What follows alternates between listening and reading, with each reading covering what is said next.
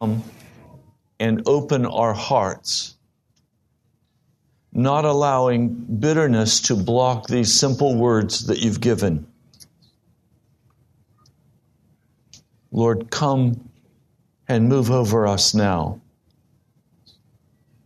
I pray in your holy name.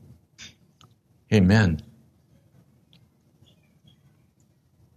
This morning I began to review some of my favorite people that I have grown up knowing. There was Emma Hershelman, one of the sweetest ladies. She was old when I was young. She always seemed ancient to me. Marjorie Stambaugh, Andy Pangborn. Andy spent his life in a little shed on the B&O Railroad pushing big levers to move the tracks before the trains arrived, knowing which track they were to be sent to. And I remember going with him to his place of work. And he'd say, Raymond, you switched the track. And I was so excited to be able to take a hold of that big bar. And of course, I couldn't move it. But he'd get the top of it, and I'd move it. But his hand was guiding it.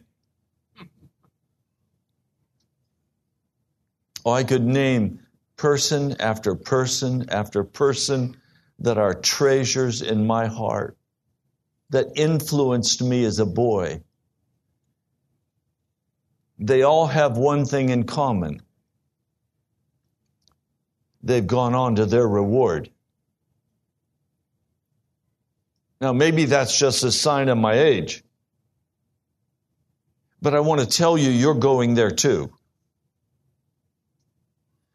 We have 100% mortality. All of us are going to go through death's door. So then, how should we live? We get caught up with our projects. We get caught up with our assignments. We get caught up with surviving. And life is not about any of that. We get caught up with our pleasures. And we grow angry with one another when we do not provide for one another what we expect that person to provide for us. So, Pastor James, one of the straightest books in the Bible, he knew he was speaking to real people about real issues. We come to the last chapter today in our study in the book of James. Verse 7.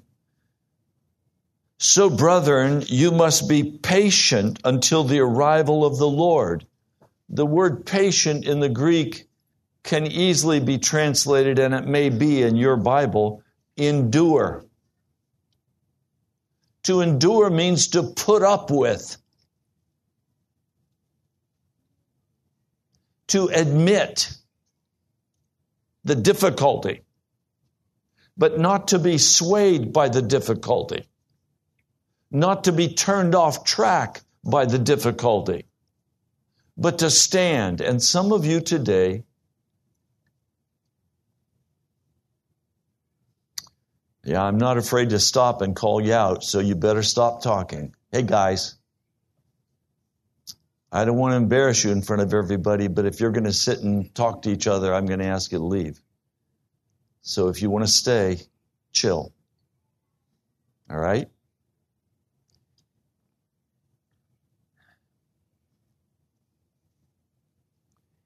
There are some of you today in this house. You've made a decision that you're going to follow Jesus. And then things got tough. As soon as you make a decision you're going to follow Jesus, everything is going to become much more difficult because Satan will come after you. Why should he bother with somebody who is already in darkness? Why should he bother if you have no interest in waking up in the glory of Jesus? Why would Satan bother with you? You're dead. You're asleep. Stay that way. Go to hell. That's his attitude. Jesus, on the other hand, says, Hey, yeah, you're in darkness, but do you see this ray of light that I'm piercing into your darkness? And will you begin to follow this light? In the story of Pilgrim's Progress, he's awakened to his condition. He recognizes he's going to die. The city's going to burn. And evangelist says to him, Do you see that gate?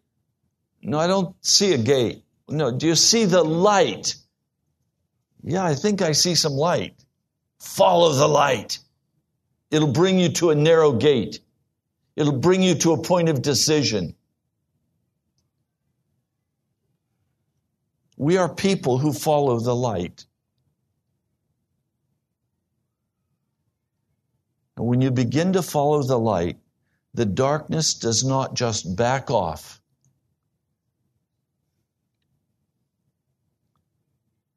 I have absolutely made a commitment to follow Jesus. I have served him faithfully now for many years. And in spite of that, the devil comes with his emotional charge and says, You're wasting your time.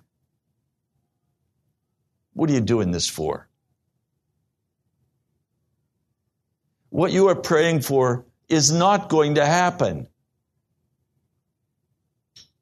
You can pray all you want. It's not going to happen. You're always going to be doing right now what you're doing. My dad, he made some very poor choices in his life. He was invited to be an ordained pastor three times by three different organizations. And every time he turned it down. And every time he said, I'm not educated sufficiently to pastor a church. And after the third time, he said, The Lord turned aside from me and never called me again to pastoral ministry. But in his old age, he was asked one more time to pastor a church? And he said, Yes. And so he began to pastor this little fellowship of people in a, in a tiny little church out in the country. And I'd say to dad, Dad, why doesn't your church grow? I was young and I was reading church growth literature. I was reading the sociologists and the anthropologists, the strategists. You have to do this and this and this, and that'll make the church grow. He'd just very quietly say to me, Ray, it's not about growing your church, it's about growing them in holiness. It's about walking with Jesus. I'd say, Dad, I hear you, but if you don't grow, you won't have the money to do anything. And he'd say to me, It's not about money, Ray. It's about being holy. And I'd say, Dad, you're just a legalist. You ought to forget about this holiness stuff and just grow the church. So he stopped asking me to preach when I came home from seminary. As well, he should have. I was not fit to preach. But I went ahead with my life and and the plans that I had for church growth and experienced that kind of radical church growth where hundreds are coming.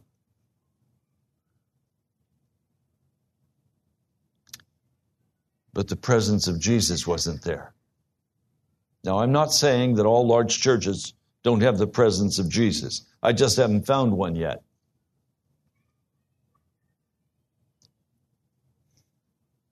But part of my monster that I have to deal with is that am I in the same place my dad was? Did God turn his back on me because of my sin of going after success and prosperity? Did God turn his back on me? And the devil will come to me and say, National Prayer Chapel is never going to be anything. You shouldn't have named it the National Prayer Chapel. It's not anything, it'll never be anything. And so I say to the devil, You're right. I didn't name it. It's not my church. I'm not responsible to grow it. It belongs to Jesus. So you're right, Mr. Devil. I'll never amount to anything. I'm happy that way now. Can you be happy never to amount to anything? But to just follow Jesus and walk in holiness? Is that enough for you? And then let Jesus do whatever he wants to do. But you see, some of you today, I'm, I'm very concerned about because I think you're right on the edge of deciding whether you're going to walk away from Jesus. Some of you today are angry with Jesus. You would rather keep your bitterness than humble your heart before the Lord. You'd rather keep the fight going than to humble your heart before the Lord and just say, I'm done. I'm through. I'm going to endure. I'm going to walk with Jesus. That's my life. I'm going to walk with Jesus. That's the deal. There's no extra deal.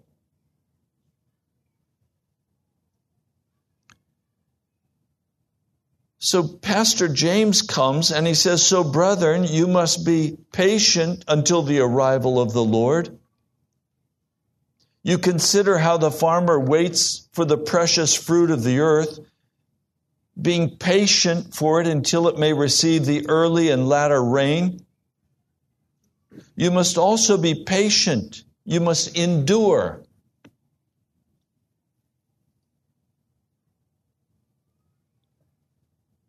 You must endure your wife getting angry with you. You must endure your husband being sharp. You must endure your children acting like brats. Because every child acts like a brat at some point. After all, they've watched mom and dad.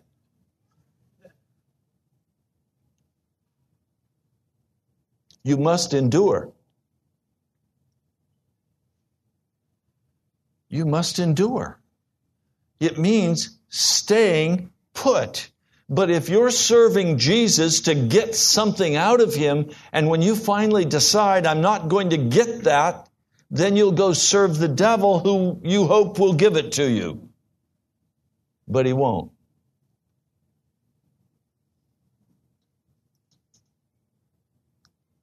Now, He says, You must firmly fix your hearts because the arrival of the Lord has come near. What does he mean? Fix your heart. It means you're not going to blow with the wind any longer. You're not going to blow with the emotions the devil will bring at you any longer.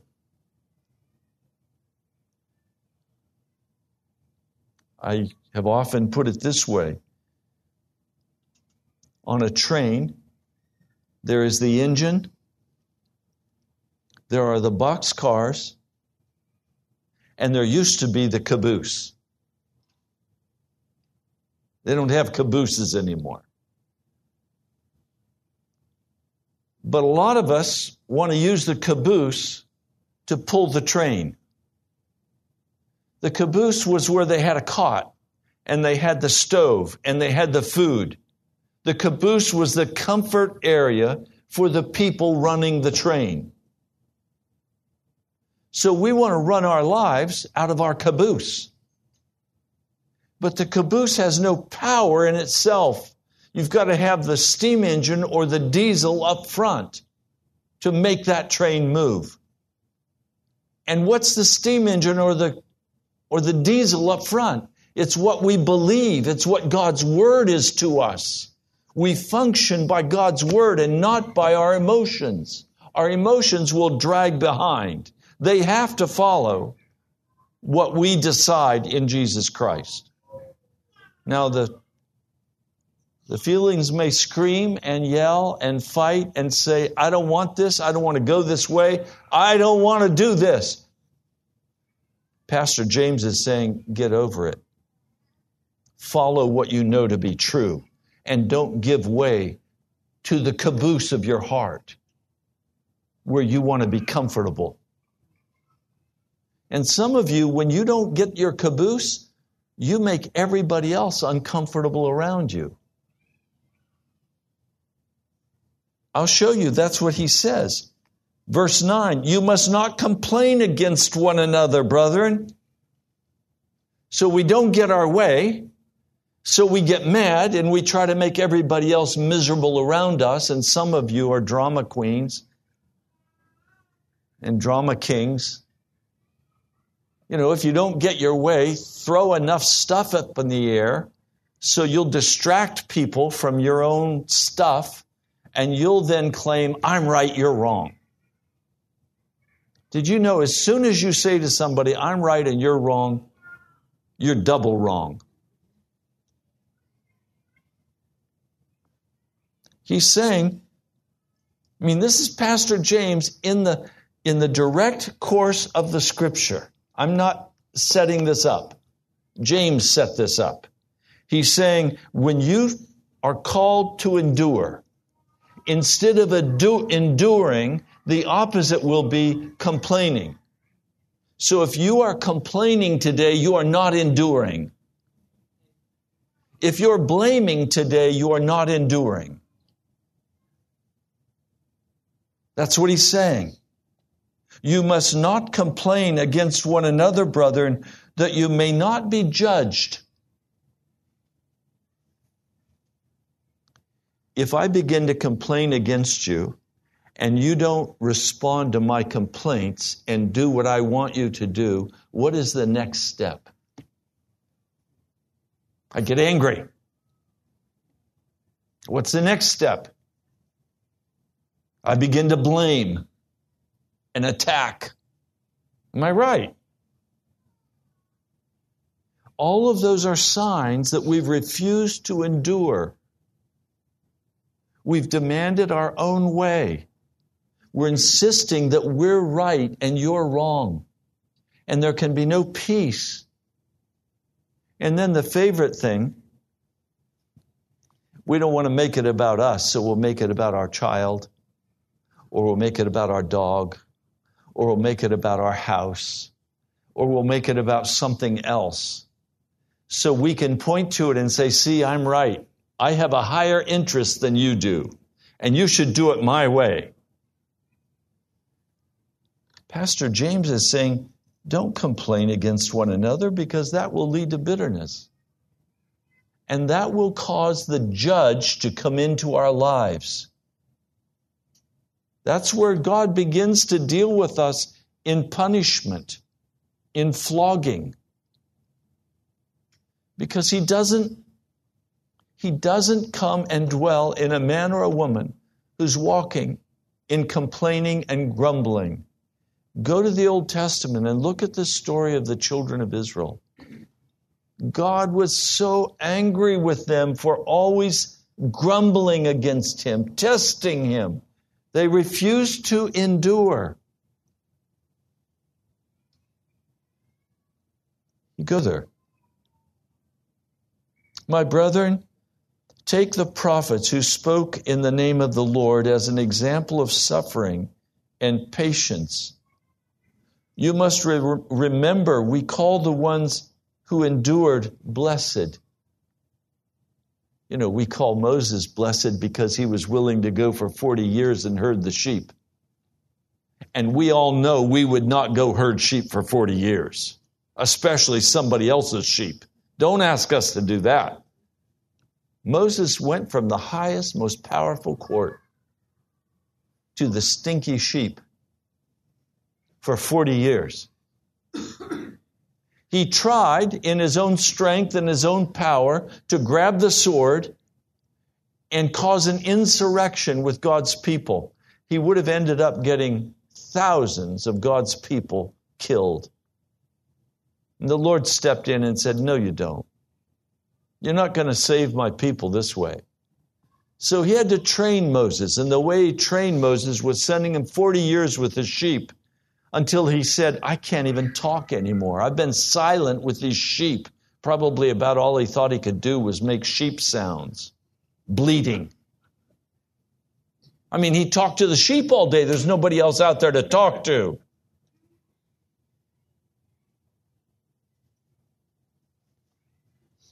And we look at that and we say, wow, look what God did with Moses. He led the children of Israel out of Egypt with the total destruction of the Egyptian empire. He ruined their economy. He delivered his people out of this womb called Egypt.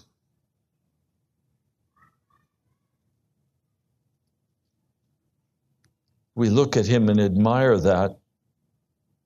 Pastor James goes on, he says in verse 11, you must remember we call the ones enduring blessed. You heard of Job's endurance and you saw the end result from the Lord, that he is compassionate and merciful. So here's Job. His children die. His wife says, Why don't you curse God and die? He loses all of his money. And he loses his health. All he has left is a grumbling wife and sickness and misery and pain. Why should he want to live? And he gets so low in his emotions that he says to God, Why didn't you curse the day I was born? Why didn't I die in birth?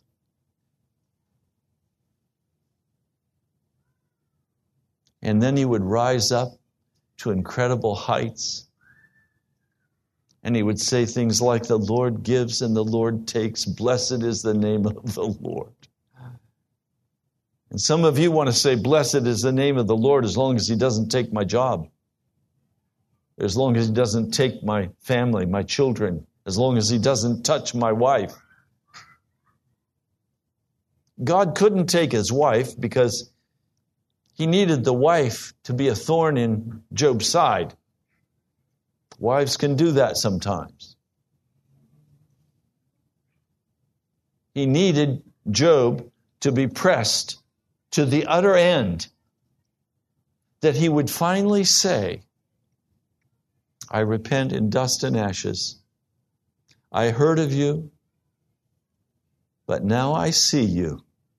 You will only see God through suffering, through endurance. And I tell you today, I have great respect and love for some of you in this congregation who have endured such incredible suffering. And yet you're here today with a heart of joy, encouraging us to serve Jesus. Do you think Williams always had an easy time of it? Think it's easy to walk in his shoes?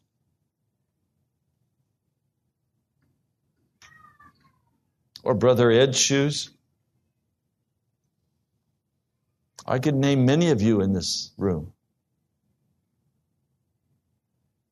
So, on one hand, I have to say I'm so proud of this congregation for your endurance in Jesus.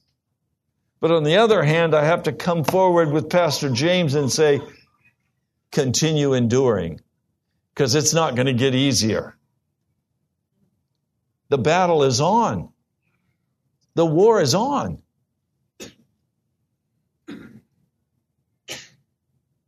So don't grumble. Don't complain. Don't turn aside. Let go of the anger and the bitterness and the judgment. Do you know God wants to do some beautiful things in your life? And what's stopping Him from doing it is your attitude and your defensiveness. He's calling us to lay these things down. He continues Let your yes be yes, and let your no be no.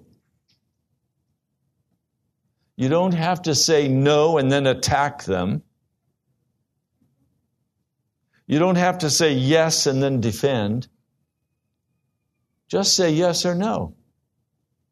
Otherwise, he says you're going to be a hypocrite.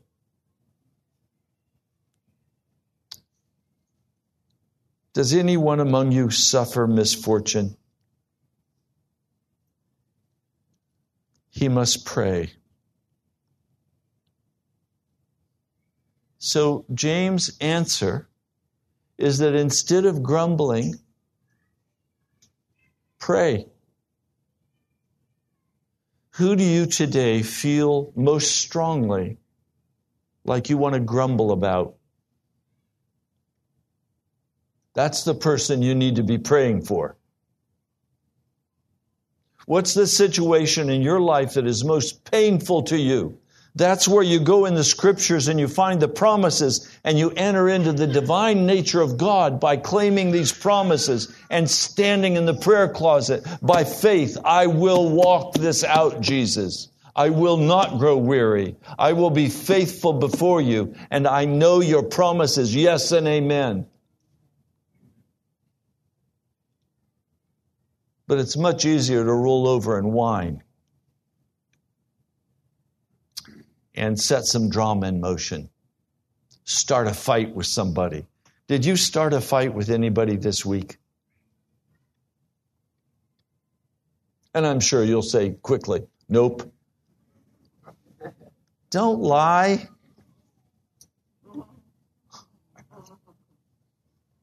I know they started the fight. You didn't start the fight, they started the fight. Don't lie.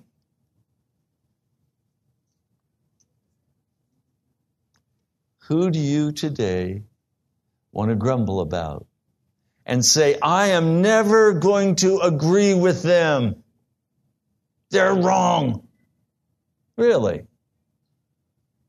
Is that what Jesus said? Or was that your grumble?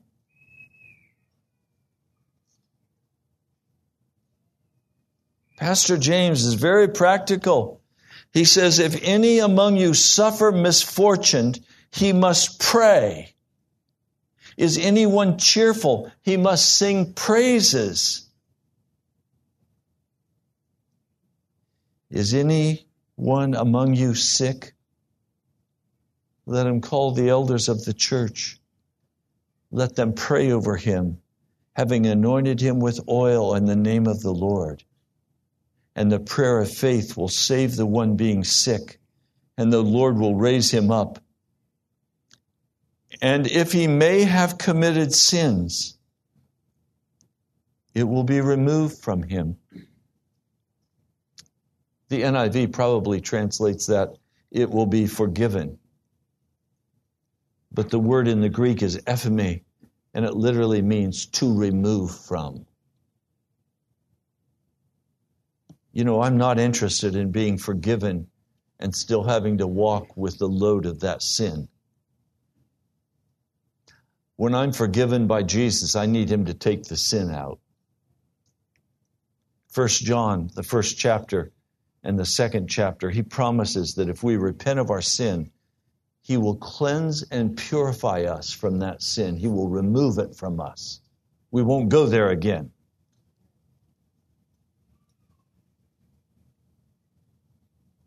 You know, I've been tempted so many times even yesterday, sorely tempted. And what I did was simply immediately begin to cry out to Jesus and say, I will not allow my feelings to go there. That's wrong. That's unbelief. That's grumbling. I'm not going to go there, Jesus. Would you change the way I feel about this? And after some time of prayer, just a whole shift came in my spirit. The battle was over, it was won. And the first thing I did when I opened my baby blue eyes this morning, I said, Jesus, thank you for the victory yesterday.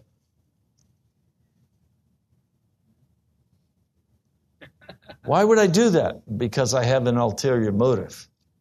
I want the victory to continue.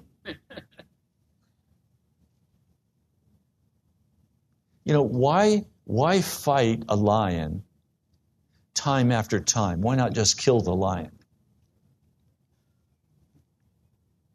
Okay, I mean, why play with it? Chase it away with your sharp spear, poke it a little bit.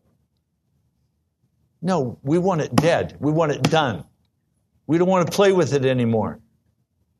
We don't want to grumble about it with our friends and our family. We want it wiped out, finished.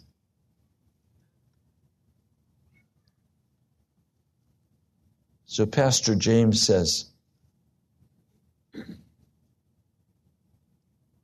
You must admit the transgressions to one another and must pray in behalf of one another so that you may be restored. There are some sins that we have struggled against and struggled against and struggled against and have not gained the victory.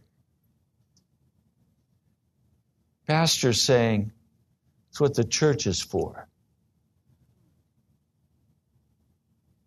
The power of the demonic is broken in the body of Christ.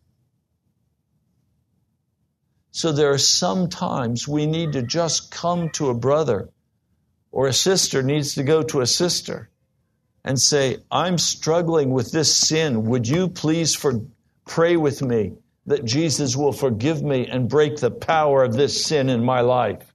I need the victory. And begin to pray together. And pray together until it's done. And you say, okay, I'm free. I'm not going to go back there.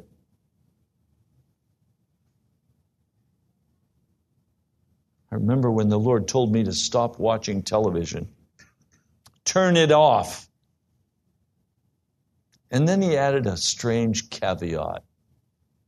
He said, You're welcome to watch the television when Jan's watching it. And I literally burst out laughing because Jan never watched it.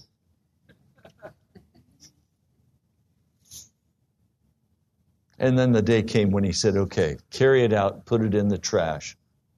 And I objected and said, but Lord, it's a large screen, $1,000 Sony television. Can't I sell it? No, put it in the trash. And so I carried it out and put it with the trash man. But I have to be honest with you. I would go sit in the living room with the television turned off and imagine the shows I was missing.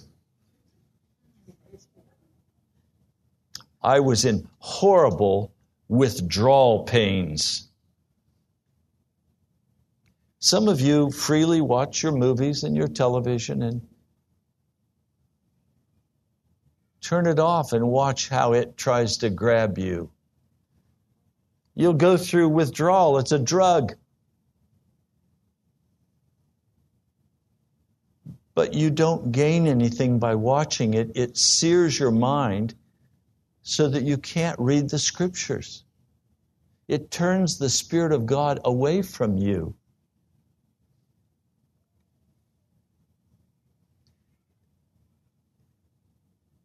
the Lord God of heaven will come and remove these things from our hearts.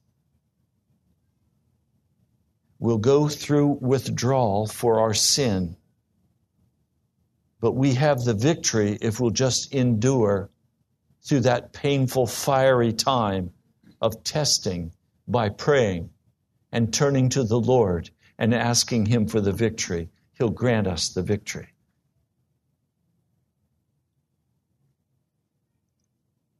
He says, You must admit the transgressions to one another. Please, the next time you feel like having a fight with somebody, would you quickly admit to them your transgression? Do you hear what I'm saying? Instead of protesting your righteousness, instead of taking a position that they're wrong, would you just confess the wickedness of your own heart and pray?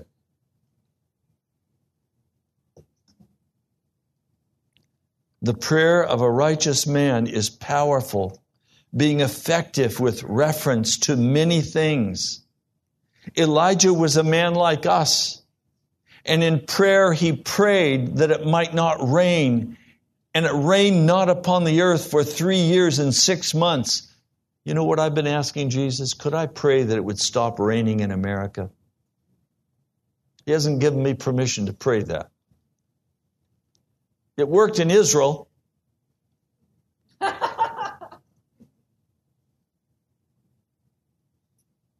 no, I can't pray what God doesn't allow me to pray. I can't pray out of my own emotion.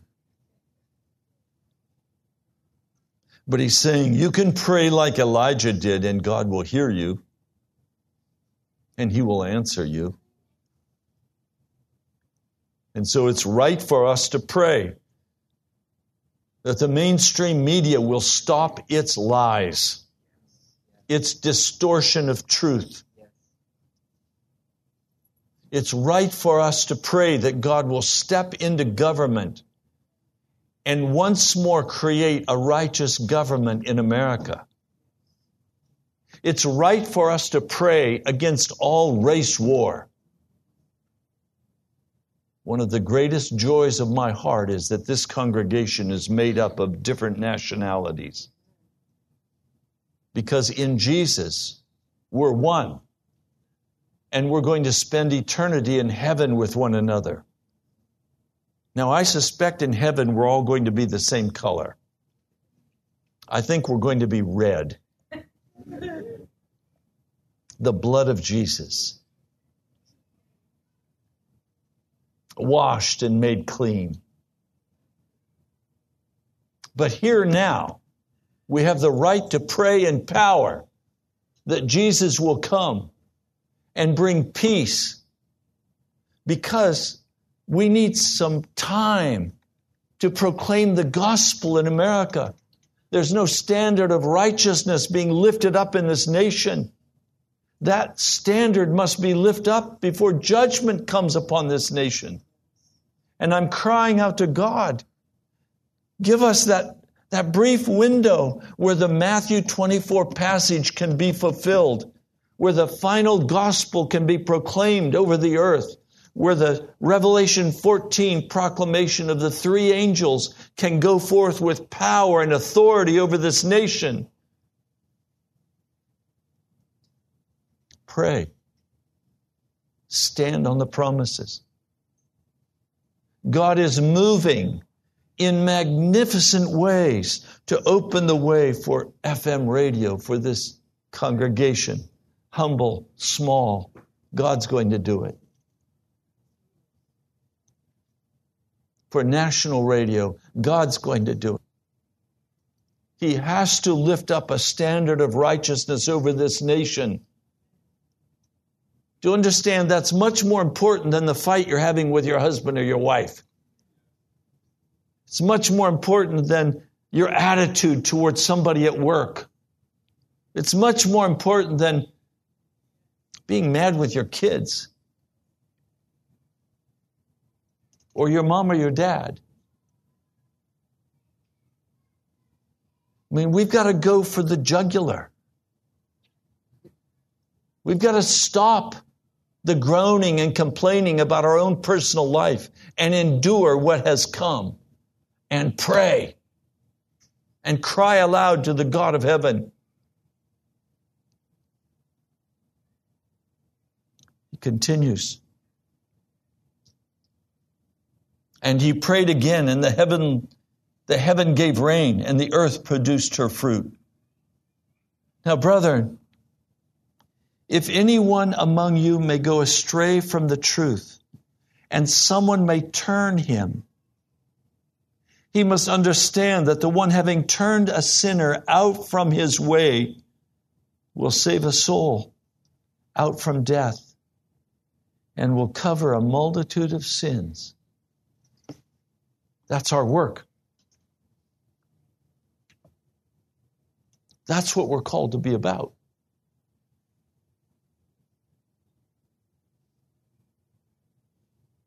Now, just very quickly, those of you who are under 20 years of age, no, I'll include up to 26.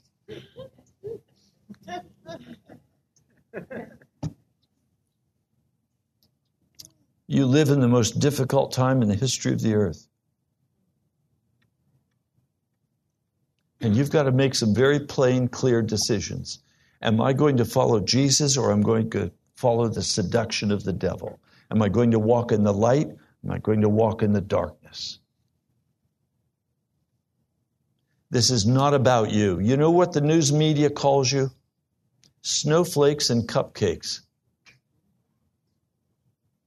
It's time for young people to get tough and strong and say, I'm going to follow Jesus.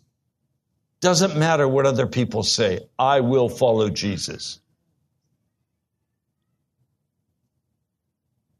And then walk it out. And cut the world off. The flesh and the devil, cut it off.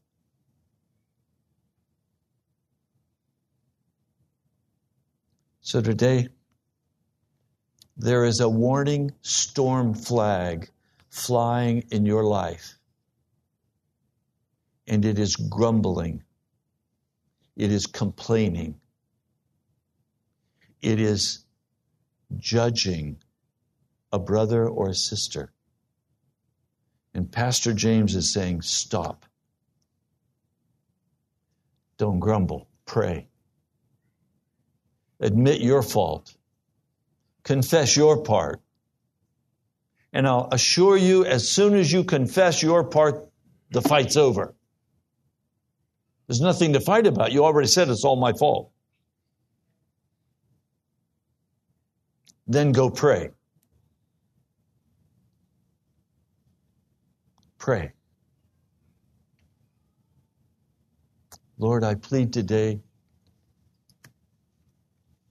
that as we've heard these words from Pastor James, that the grumbling of our lives will stop and we will be willing to endure by confessing our sins and crying out to you asking you to please change us, to change our attitudes, to change our willingness from, from fighting and bitterness and arguing to love and peace and joy as we submit and endure whatever hardship has come upon us.